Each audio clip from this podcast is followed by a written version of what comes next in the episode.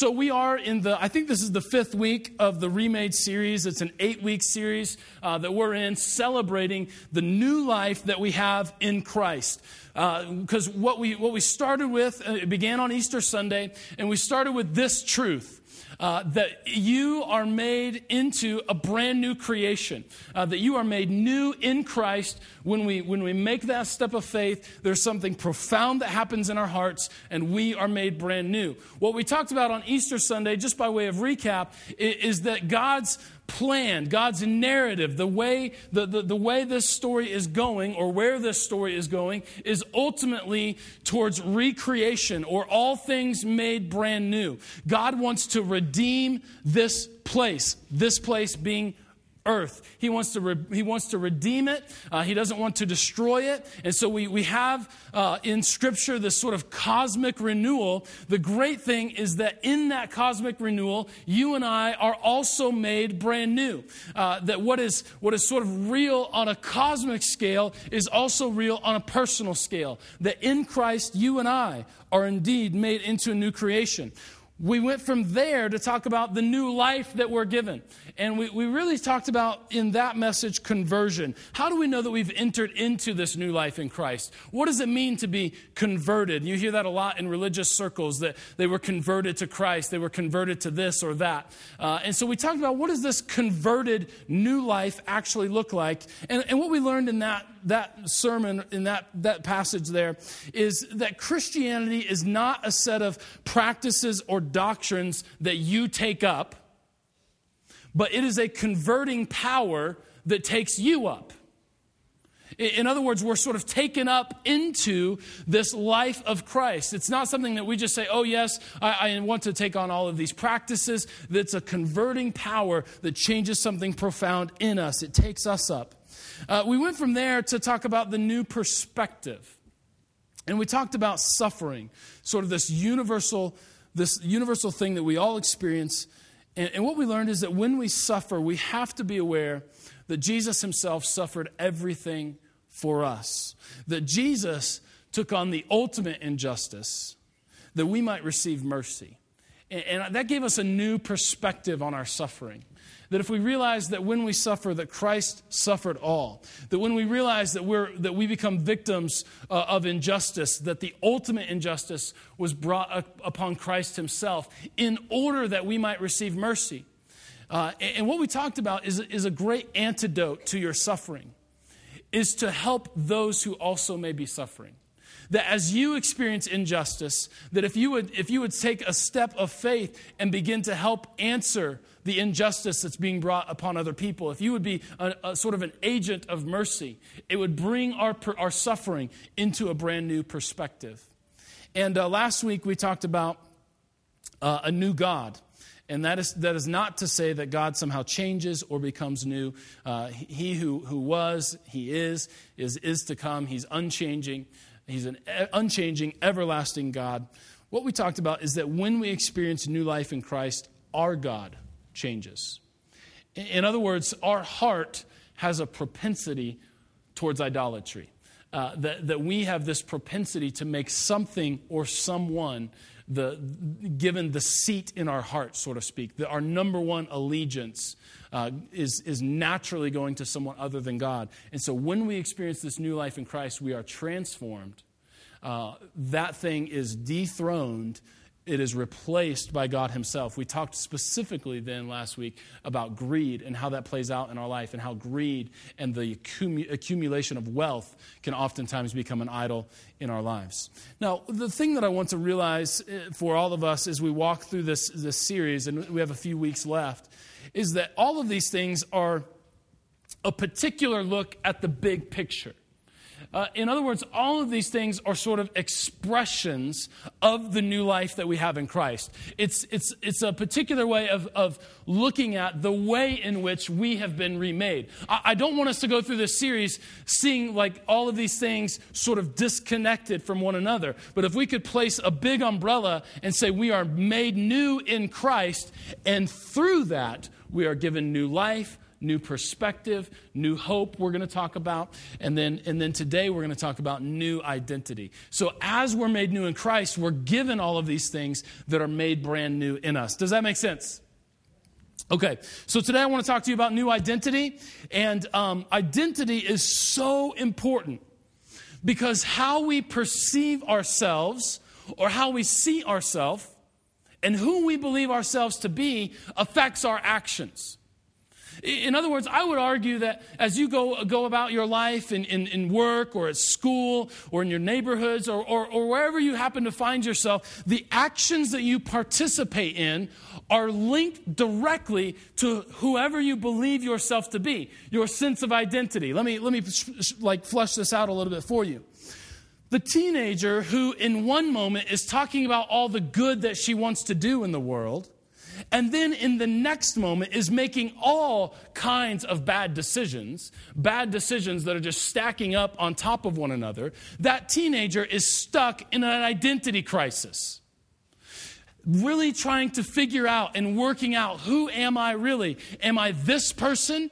Made righteous through faith in Christ, or am I this person? Am I the sum of all my experiences? What is it that gives me my sense of identity? And so, if in one moment they're talking about doing all kinds of good, and in the next moment they're making all kinds of bad decisions, perhaps as parents, our best approach is to begin to speak to the good identity in them. This is who they are in Christ, because that teenager is stuck in an identity crisis. Does that make sense? Let me give you a couple more examples. The overweight person oftentimes will forge an identity around their weight so that when it comes to losing weight, they're often fearful of that success in weight loss, perhaps because of their identity is so forged of this is who I am, I am overweight so we can form our identity. And I use that as an illustration just because to, to say that our identity can be forged from any number of things whether they're external, whether they're internal. We can take all sorts of these, this information from who we've become, our circumstances, all of these things, and we begin to forge an identity around it. Another thing is the rich person. They might drive a, a, a luxury car. They might drive, uh, they might wear designer clothes. They might do all of these things. They have formed an identity around the luxury car and the designer clothes. If you were to take those things away, all of a sudden their sense of identity has been lost. They don't know who they are anymore because the, the thing that their identity was so attached to has been taken away. And so all sorts of things forge our identity and it affects how we act. Make sense? That's why the, the, the really rich guy who doesn't have a generous heart, but whose heart is tied to all the things that he gets from being rich, comes across as a jerk because he's acting rich. His identity is formed in that. So our identity informs our action. What the Apostle Paul wants to do in this passage that we'll read is he wants to give us a brand new identity. He wants to give us the assurance of this is who you are in Christ. And so let me give you a new sense of who you are. Let me give you a new sense of identity so that from that identity, all of your actions will begin to flow. But we've got to start with this is who we are because of our new life in Christ. This is who we are because we've been remade. Okay? So if you're following along in your Bible app notes, the passage is right there for you. Uh, if you want to open your Bibles, uh, I'll be in Philippians chapter 3. Uh, I want to read verses 17 through 21. I'll probably read the first verse in the next chapter as well, uh, which isn't listed there uh, in, the, in the app or probably on the screen either. Uh, but but uh, Philippians chapter 3, verses 17 through 21, uh, let's walk through this together. And I believe that, that God wants to say something powerful to us this morning. It says this Join together in following my example. Now, this is the Apostle Paul speaking to the Christians in Philippi or the Philippians. Okay, so join together in uh, join together in following my example, brothers and sisters. And just as you have us as a model, keep your eyes on those who live as we do. For as often, uh, for I have often told you that before, and now tell you again, even with tears, that many live as enemies of the cross. Their destiny is destruction, their God is their stomach, and their glory is in their shame, and their mind is set on earthly things. And here's where he wants to give us that new identity. But our citizenship is in heaven. And we eagerly await a Savior from there, the Lord Jesus Christ. I love how he makes that specific. He doesn't want to just say we wait for a Savior from there. If he had just said that, we would be looking for Saviors all over. But he says a Savior is coming from there, and then he makes it specific the Lord Jesus Christ. That's what we talked about yes or last week with, with idolatry. Idolatry is counting on someone else or something else to be our Savior. The Lord Jesus Christ is our Savior, our Savior alone, who, by the power that enables him to bring everything under his control, will transform our lowly bodies so that they will be like his glorious body. Therefore, my dear friends, the dear brothers and sisters, whom I love and long for, my joy and my crown, stand firm in the faith in this way, my dear friends. Now, Paul, in this passage, is, is really contrasting or comparing two sort of modes of conduct or two lifestyles. The first lifestyle that he talks about is those who are enemies of the cross. He says, Follow my example, follow the example of, of um, those who are, are doing as we do, but there are also this, this group of people that Paul describes as being enemies of the cross. And then he doesn't just leave us there, though. He doesn't just say, oh, they're enemies of the cross. Now figure out what that means for yourself. He gives us very specific things of what that means. And the first thing that he says is, is Paul describes those who are enemies of the cross as having their God as their stomach. Their stomach is their God. Now, is that just a way of saying, oh, you, you overeat, or you eat when you shouldn't to, or you eat to meet all these needs other than hunger in your life? Like, is he talking very specifically about that, or is he using this as an example of a broader thing? And I think he's using, he's using this idea, the stomach is their God, uh, to give us insight into a broader idea, and that is that those who are enemies of the cross have as their God the body and all of its desires the body and all of its desires. And so we will live for whatever feels good, whatever appeals to the senses, regardless of the harmful effects that it has on our bodies ourselves, our emotional, uh, the, the harm to our emotions, the harm on other people.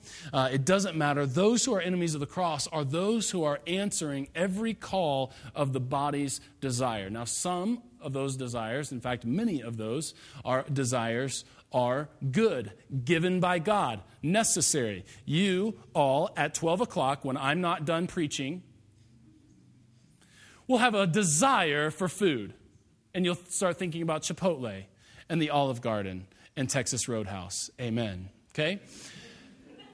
That is a good, God given desire and one that you should answer.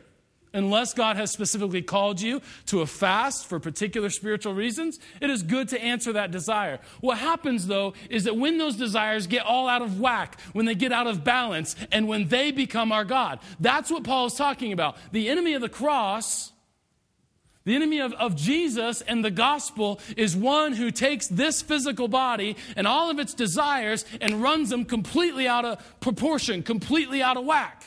And, and this, is what, this is exactly what you have in our culture today. In our culture today, the, the mantra is do what feels good. Whatever senses, whatever desires you have, answer those desires in any way so that you will fulfill a selfish need. And in doing that, it runs those desires completely out of whack. And Paul is saying these are, in fact, enemies of the cross. So he's tying this, this idea of the body and its desires to enemies of the cross, but then he goes back to the body at the end of the passage and he says, You will be given a glorious body. You'll be given a glorious body modeled after the, the resurrected body of Jesus Christ. And, and I think what he means here is that resurrection life is going to be given to those who are in Christ.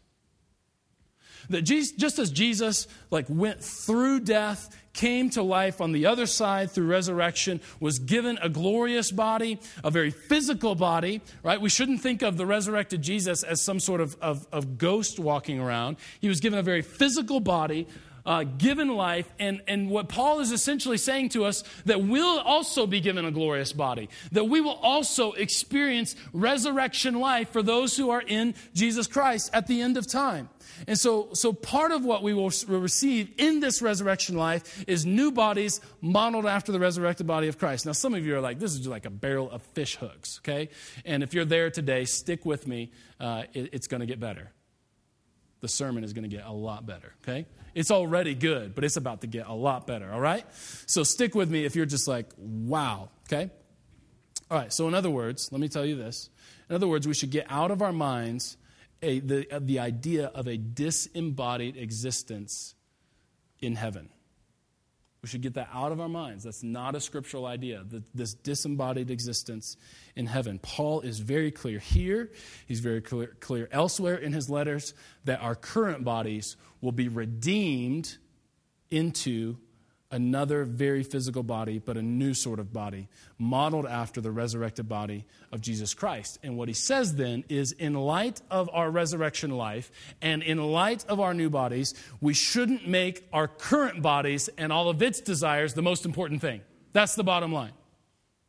In light of the resurrection life, that we're going to be given, in light of our new glorious body, we shouldn't make our current bodies our God in answering all of their desires. And to live in that way, Paul says, is to live in destruction. And to, it will lead to destruction. Because the present body will decay and die. Uh, unless there are any vampires here, we are all mortal. This body will die. Okay? No, I don't believe in vampires. Okay? Because some of you are going to be like, I told you so. The pastor said. You know, some of you are going to be like, Twilight is so true. And, and it's so that was a joke, okay? No vampires. The present body will decay and die. So to worship it then is to make a covenant with death. The present the bodies that we find ourselves in now are decaying, will die. And so to answer the every call and desire and sense and appeal of our current bodies is to make a covenant with death. Which is why which is why we must live with discipline. Okay. So that's enemies of the cross. Paul's comparing two lifestyles, enemy of the cross, and then he gives us this new sense of identity. He gives us the good news. And he says to the Christians in Philippi, But you, but we together are citizens of heaven, and we eagerly wait a Savior from there, the Lord Jesus Christ. And so on one side, we have enemies of the cross, and on the other side, we have citizens of heaven. But what does that really mean? Right? Because uh, uh, here, here's where we um, automatically, when we think of being citizens in heaven, I think sort of the broad idea of what this means is that we will be disembodied, will leave this place in favor of some other place, somewhere else, up there, out there. And, and so we say, This world is not my home, and I'm just passing through. And, uh, and a lot of times we, we go like this This world is not my home, I'm just passing through. Okay? This is not what Paul is saying. Paul is not saying that, that this world, oh, this world is not your home. We're just passing through, so don't worry about it. Let, let the world go to hell in a handbasket. Let it just swirl down and get worse and worse, and, and it's just going to be destroyed, and so who cares? Paul is not saying that. And I think a lot of times that's where we automatically jump to is this idea that, that this place doesn't matter. What happens now doesn't matter because, oh, I'm a citizen of heaven, which means one day I'll leave here. I'm just passing through. It's not my home, so forget about it. Paul is not saying that in this passage because the tendency is to, is to, for us, again, to say this world doesn't matter because I'm not going to be here anyway. How many times have you heard that? Probably a lot. But I would argue with you today, and I'm going to give you some things to back this up, that this is not what Paul is, call, is talking about. Because this attitude, this I'm just passing through with a grin and a wave, and I'm going to get out of here anyway, leads to profound disengagement. It leads to profound disengagement with what's happening in the life of my neighbor, what's happening in, in, in, the world, the injustices that the world is experiencing. Under this sort of framework, injustice becomes if you have time and a passion for it, you should do it. You should help answer the injustice in the world because it's a good thing and God loves us all. But if we understand that, that, that God wants to redeem this place, again, we're going back to the Easter message that God is on sort of this cosmic mission of redemption and renewal. If we believe that, then answering injustice, caring for the poor, doing all of these things that the gospel is all, of, all about does not just become, if you have time and have a passion for it, but it becomes the calling of the church to participate with God in making this brand new world. Are you with me now? And some of you are like, I'm not sure. And some of you are like, Amen. Okay? So this idea, I think, is, a, is there's, some, there's, some ten, there's some split thoughts on all of this. Uh, but I, I just want to help, help you maybe get a handle on the idea that Paul is not talking about when he talks about being a citizen of heaven. This idea, we're just passing through, we won't be here, so forget about this place, because that leads us to profound disengagement. And it leads to a very individualistic faith. Are you in or are you not in? And if you're in, then just do your best to get other people in because this place is going down. Versus if we understand that we're sort of God's agents in the world to help bring about the redemption in the world, as we ourselves are redeemed and being redeemed, then all of a sudden it doesn't become, let's just get you in so we can get you out. It becomes an invitation to participate in good news in the world. Okay? Now, some of you have further questions, I know, but we need to move on. Okay? So, what is Paul talking about then when he talks about being citizens of heaven? Let me give you a little bit of history. Uh, so, for those of you who are history buffs, you'll love this. Um, in 42 BC, Mark Antony and Octavian defeated the assassins of Julius Caesar in the city of Philippi. And in victory of that defeat, Philippi was made into a Roman colony. Okay, so Rome is a world superpower. Antony and Octavian joined forces to defeat uh, the assassin, the, the person who assassinated Julius Caesar. They, that, that battle goes down and that victory is won in the city of Philippi. In celebration of that, Philippi is made into a Roman colony. Now, this, of course, meant that anyone that lives in Philippi now has the rights and the privileges uh, that, that would only be given to those in Rome or at least in Italy, right? But now in Philippi, that is not in Italy and not part of Rome, it, because it's made a Roman colony, begins to experience all of the privileges and the rights of those who would only live in Rome. It was as if the culture of Rome was now being expressed outside of Rome itself, but inside Philippi. Are you with me? Make sense? Okay. So now, once the, the Roman colony is established as a Roman colony, there, there became all kinds of, of retired Roman soldiers who also made their home in Philippi. Because they're out fighting battles for Rome, they didn't want to return all the way back to Rome. And they said, Here's a Roman colony. It's nice and close. It's in Philippi. I'm, I'm a retired soldier. I'm going to make my home there. Now, also, Rome would not want them back. All these soldiers that they have sent out, there's no way that Rome would want them to come come back because there was already underemployment and overcrowding. And getting a bunch of Roman soldiers back into Rome would just make the overcrowding and the underemployment problems worse. And so they would find homes in these Roman colonies. And so what we have then is in the city of Philippi, if someone were to say, I am a citizen of Rome, what they did not mean is that in one day then I'll be going back there and escaping this place. What they would have meant is that they are now ordering their life to bring the rule, reign, and culture of Rome to the place that they now inhabit, their current residence. So, being a colony of uh, being a colony, a Roman colony, is not about returning back to home. It's about extending the life of Rome into the colony. Do you see where I'm going? And so these, these Roman citizens that happened to be living in Philippi had a dual citizenship. They were citizens of Rome, but they were inhabitants of Philippi. And part of that dual citizenship was to offer up their allegiance and where their allegiance truly lied. And so when it came to things of culture, when it came to lifestyle, when it came to ordering their life, ultimately was their, did their allegiance lie with the traditions and values of Philippi before it was a Roman culture, or did their uh, allegiance lie with Roman culture, Roman rule, Roman tradition, and Roman's Lord, who was Caesar? And if you were a Roman citizen living in Philippi, you would have said, My allegiance does not belong to the tradition and value of Philippi, it belongs to the tradition and value and the Lord of Rome, even though I'm resident in Philippi. Are you with me now?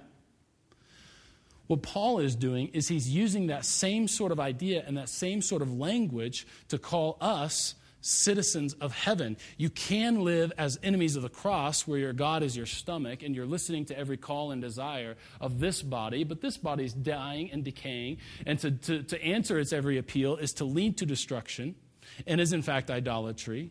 So instead, let's, let's glory in the fact that we will be given a glorious body, that we are given resurrection life, and that we are citizens of heaven, is what Paul says. And so, ultimately, what this means is he does not mean that we will one day abandon this place so that we should just let the world go and do as it pleases. What he means is that we should go about our life on earth seeking to bring the reign and rule of heaven here. That's a totally opposite approach. If we say citizenship in heaven means I'm just passing through, see you later, then all I'm trying to do is experience a little bit of heaven while I can, just get glimpses of it. And when it comes, I say, oh, that's great. If we say that I am a citizen in heaven, and I see that as my responsibility is to bring the reign, rule, culture of heaven to here, then all of a sudden I am engaged, not disengaged. All of a sudden, I'm connected rather than disconnected. And all of a sudden, I'm not just trying to experience a little bit of heaven. I'm trying to say, this is what heaven is like. This is the way of the kingdom of God. This is the way of Jesus. Let me show it. Let me demonstrate it. Let me make it, let me make it tangible for you where it used to be intangible. Does that make sense? It's a totally different approach. And this, I believe, is what Paul is talking about when he talks about us being citizens in heaven. And this, of course, is loaded with all kinds of implications, right? And the first implication is where does your allegiance really lie? If we are called citizens of heaven, then we have to ask the question where does our, our true allegiance actually lie? That if there, was, if there were two allegiances and they were in conflict with one another, where does my allegiance ultimately lie? And Paul wants to encourage us and say that your allegiance lies if you are made new in Christ, if you are a citizen of heaven, your allegiance does and in fact should lie with the way of the kingdom of God, the way of the cross, rather than being an enemy of the cross. And so the first implication is where does our allegiance lie? Now, the second implication has to do with this, this, this verse 1 in chapter 4 that I read, where he, he uh, encourages the, the Philippian believers to stand firm. He says, Stand firm. Now, we could stand firm just sort of in our own strength, like, I'm doing my best to stand firm, right? And how many times do we live there? We're like, I'm, I'm really doing my best. I'm falling down sometimes, but I'm really trying to stand firm. And uh, what, what ultimately, what, what's being talked about here is based on our allegiance, we can stand firm. Where does our allegiance lie, which enables us to stand firm? Let me, let me clear it up for you. This is said better than I could by uh, theologian N.T. Wright he has this to say Stand firm in the faith does not mean remaining constant in faith. It means giving allegiance to Jesus rather than to Caesar as the true Lord. Paul describes the church uh, and its Lord in such a way that the Philippians could hardly miss the allusion to Rome and to Caesar. And so, this is the greatest challenge of the letter of Philippians that the Christians in Philippi, whether or not they themselves were Roman citizens, would think about what it means to give their primary allegiance not to Rome, but to heaven, not to Caesar, but to Jesus, and to trust that Jesus would in due time bring the life and rule of heaven to bear on the whole world, themselves included. And so it's this idea of allegiance. Does my allegiance lie with Rome or does it lie with heaven? Or does it align with heaven? And I think we can bring this into a modern day context and say, ultimately, when it really boils down to it, where does my allegiance lie? Does my allegiance lie in being an American or being a Christian? And they're not always the same. Sometimes they are, sometimes they aren't. But particularly when it comes to the political realm, can I just be really honest with you for a moment? What I see happening is people giving their allegiance and their hope to a president who's Republican. And if we can just get a Republican in the office, then we'll fix our nation. And let me tell you, that is an allegiance and a hope dramatically misplaced. Because ultimately, what it boils down to is I don't, I don't see it as my responsibility to bring the culture and, and, the, the honor and the way of heaven to earth as, as a citizen of heaven. I'm sort of, I'm sort of subcontracting that out to the president if we could just get a Republican in here who could fix our nation. But let me tell you, the president does not have the kingdom of God as his ultimate allegiance. He can't. Now he can be he can he can be a good leader, he can portray Christian values, all of these things, but our allegiance has to lie in heaven. Our allegiance has to lie in the kingdom of God and the way of the cross. Now, I've already said too much politically, and I'm already getting emails. So, some of you are not taking notes, you're drafting an email. I look forward to it, okay? So, I've already said too much about that. So Paul says that we are tasked with bringing heaven's culture to the place where we find ourselves, but we but we also don't do that perfectly, right? I, I mean, we're, we're tasked with this great commission bring heaven's culture to earth as citizens of heaven. And, and we get all pumped up and we're like, yeah. And then we try to do it and we're like, oh. And, and, and, we realize that we don't do it perfectly because we, we, we are sort of, we struggle with, with sin and, and we, these physical bodies that we find ourselves in are often weak and they're decaying and they're, they're going to die. And, but because we don't live this out perfectly is why we hold fast to the sure hope that God will make one, one day make all things new in some way, it's our weakness that enables our hope to be so real. Because if, if we found out that I could just do this perfectly all the time, year after year after year after year, then I think our tendency would be to say, I, don't need to depend on the Lord. I don't need to hope in Christ and the renewal of all things. It, it, yes, God can empower us. Yes, we can live in great victory because of Jesus. But for the times that we do mess up, the times that we don't live this out perfectly, give us the assurance and sort of awaken in us the hope that one day all things will be made brand new. And so in our weakness, we can take one of two routes. We can say, oh, there, there you have it. I'm weak. I can't do this. I'm not good enough. God doesn't love me. I can't be a person of faith because I've let him down. Or we can rely on the grace of God and rely on the empowerment of God to live in victory. Before the times when we do mess up, we can, we can rest in the hope that one day all things will be made brand new. And I think that's the good news, and that's what I want to encourage you to do today, is to rest in the hope of all things made brand new. So on one hand, we have we can worship our body and its desires. And then on the other hand, Paul says, we can, we can rest in our true citizenship. We can rest in the hope of all things made new in the moments where we don't live this out perfectly. And we can rest in the reality that our bodies themselves will also be made brand new. So much for that disembodied existence in heaven somewhere. So let's hold fast to the task at hand, Paul says. Or I think Paul wants to, to push us toward. You are citizens in heaven. Now, some of you are, are, are very sharp listeners, and you've said, I thought this message was called New Identity. Uh, so, where's the new identity? And uh, what I want to say is that um, it is around this reality, citizenship in heaven, that we must forge our identity. We can't allow our, our circumstances, our experiences, uh, all of these sort of external factors, these, the money, all of these things, we can't allow these things to form our identity.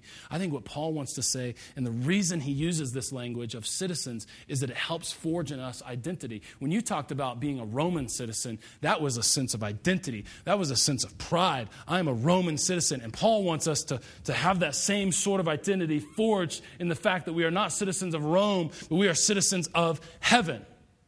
Let me illustrate it to you this way. In the 1980s, Texas had a big litter problem. Big litter problem. Like they were spending $25 million a year cleaning up their streets, their roads, their neighborhoods, and the costs in the 90s or in the 80s were up. They were rising 15% a year to clean up the mess in Texas. Thought for sure I'd get an amen when I talked about a mess in Texas. And so they tried all kinds of things to, to beat the litter problem. They tried like really nice signs that said, please don't litter. And, um, and then they tried like roadside uh, trash cans that, that said, you know, pitch in. And they had that little man with the cup pitching into the. You guys know what I'm talking about. Then they had a cartoon owl that said, I remember this too this, this campaign went into Kansas at some point in the 80s or 90s. They had this little cartoon owl that said, Give a hoot, don't pollute.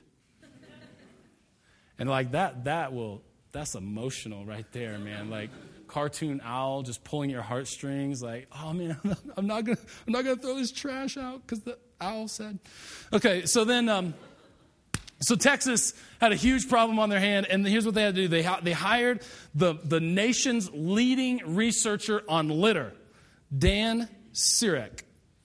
And uh, he and his firm, they knew that the people that were littering in Texas weren't responding to these nice campaigns because the, the, the average litterer in Texas was 18 to 35 year old, years old, male, drove a pickup truck, chewed tobacco, tobacco, chewed tobacco, and would have rather shoot the owl than listen to its advice on environmentalism, okay? And so they're like, they, they realize that their target market was not being met with these nice signs and cartoon owls. Um, and, and, so they realized that they couldn't appeal to the emotions of these, these um, bubbas. Hold on, if you're from Texas today, can I just get a like a yeehaw? All right, all right, yeah. That was weak, y'all. That one. Okay. So, so Bubba wasn't listening to the owl. And Bubba didn't care about the sign that said, please don't litter.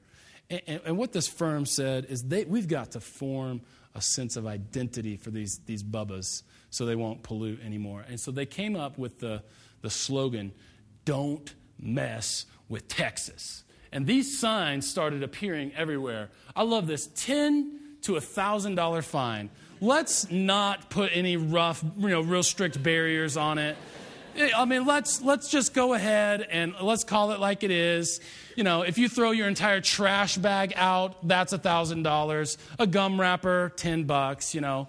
Uh, so I don't know how they did this, but don't mess with Texas. And, um, you know, they, they started running these ads that, that starred celebrities who were Texans. Because, man, you're from Texas, you don't care about anybody else. You're like, oh, there's 49 other states? I didn't know. You know, and so you're like, if they get celebrities who weren't from Texas, they'd be like, who cares? He's not a Texan. And so, so they got Texan celebrities to do these ads, and I want to give you a word picture of one of them, okay? So one of these ads was two star football players, Ed Too Tall Jones and Randy White. Okay? And some of you are like, Amen. I don't know who these guys are, but it's all good. Okay? So Randy and Too Tall are the, the, the commercial is Randy and Too Tall walking down the highway picking up trash. And pretty soon, one of them goes, one of, one of them says this. Too Tall says, Did you see the guy who threw this out of the window? You tell him that I got a message for him.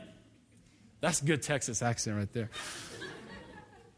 So Randy White steps forward with a beer can in his hand that he had picked up off the road, you know. He stands, stands up with a beer can and he says, I got a message for him too. And, and then a voice that's off camera says, What's that? You know, I, I just kind of, I don't know what the, I just kind of picture like a real soft, you know, girl voice being like, Oh, what, what's the message? You know? And, and then, then, then Randy White crushes the beer can in his hand and says, Don't mess with Texas. Okay? You tell this guy that I got a message for him. I got a message for him too. What's that? Don't mess with Texas. You guys get the picture? That's the ad. And like Texas ate it up. I mean, they loved it. Loved it.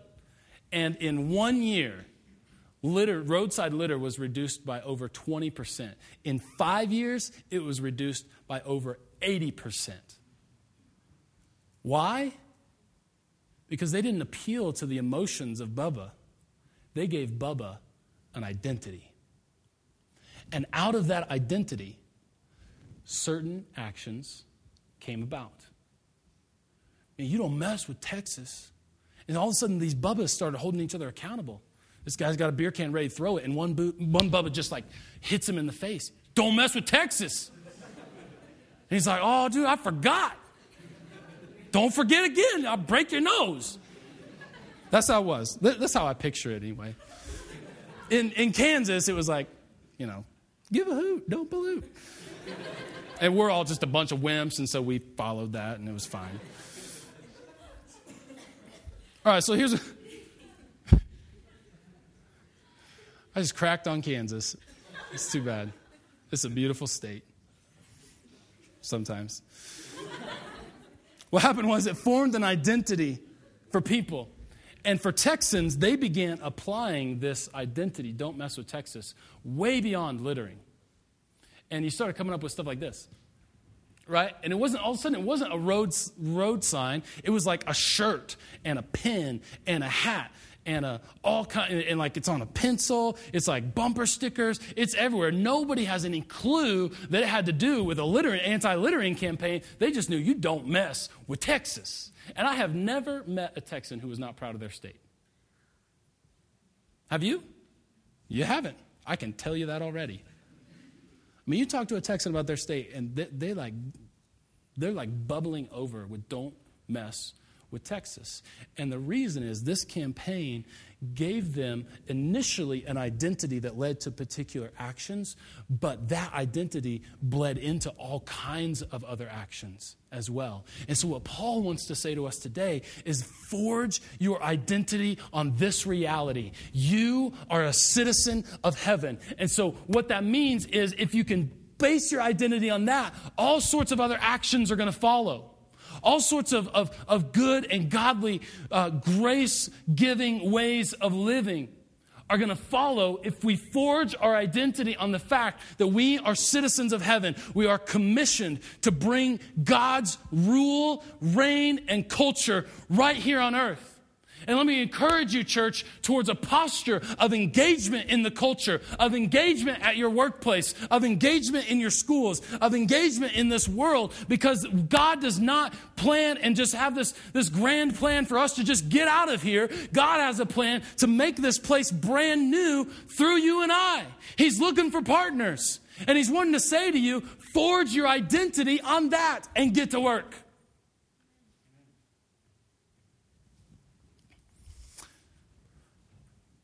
I want to talk to you about three things.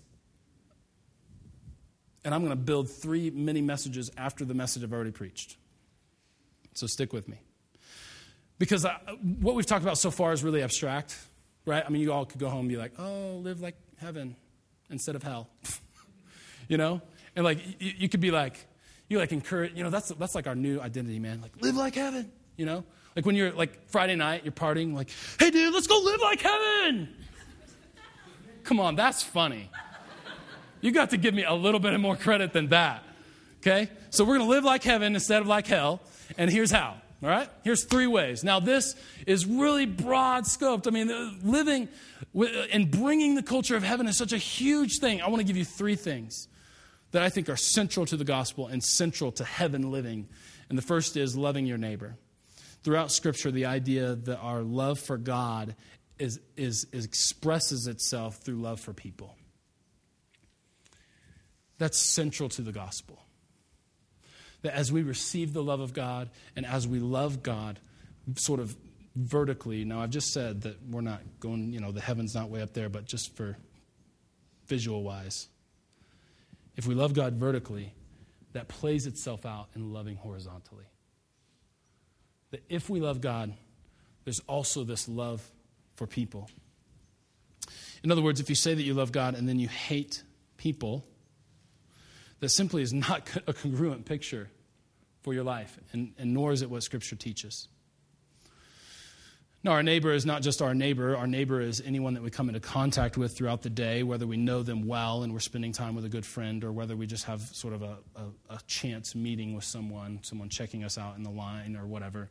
Uh, our neighbor is anyone that we come into contact with throughout the day. And what I'm not trying to do is, is say that while you're buying your groceries at Walmart, you have to share the gospel with the checker.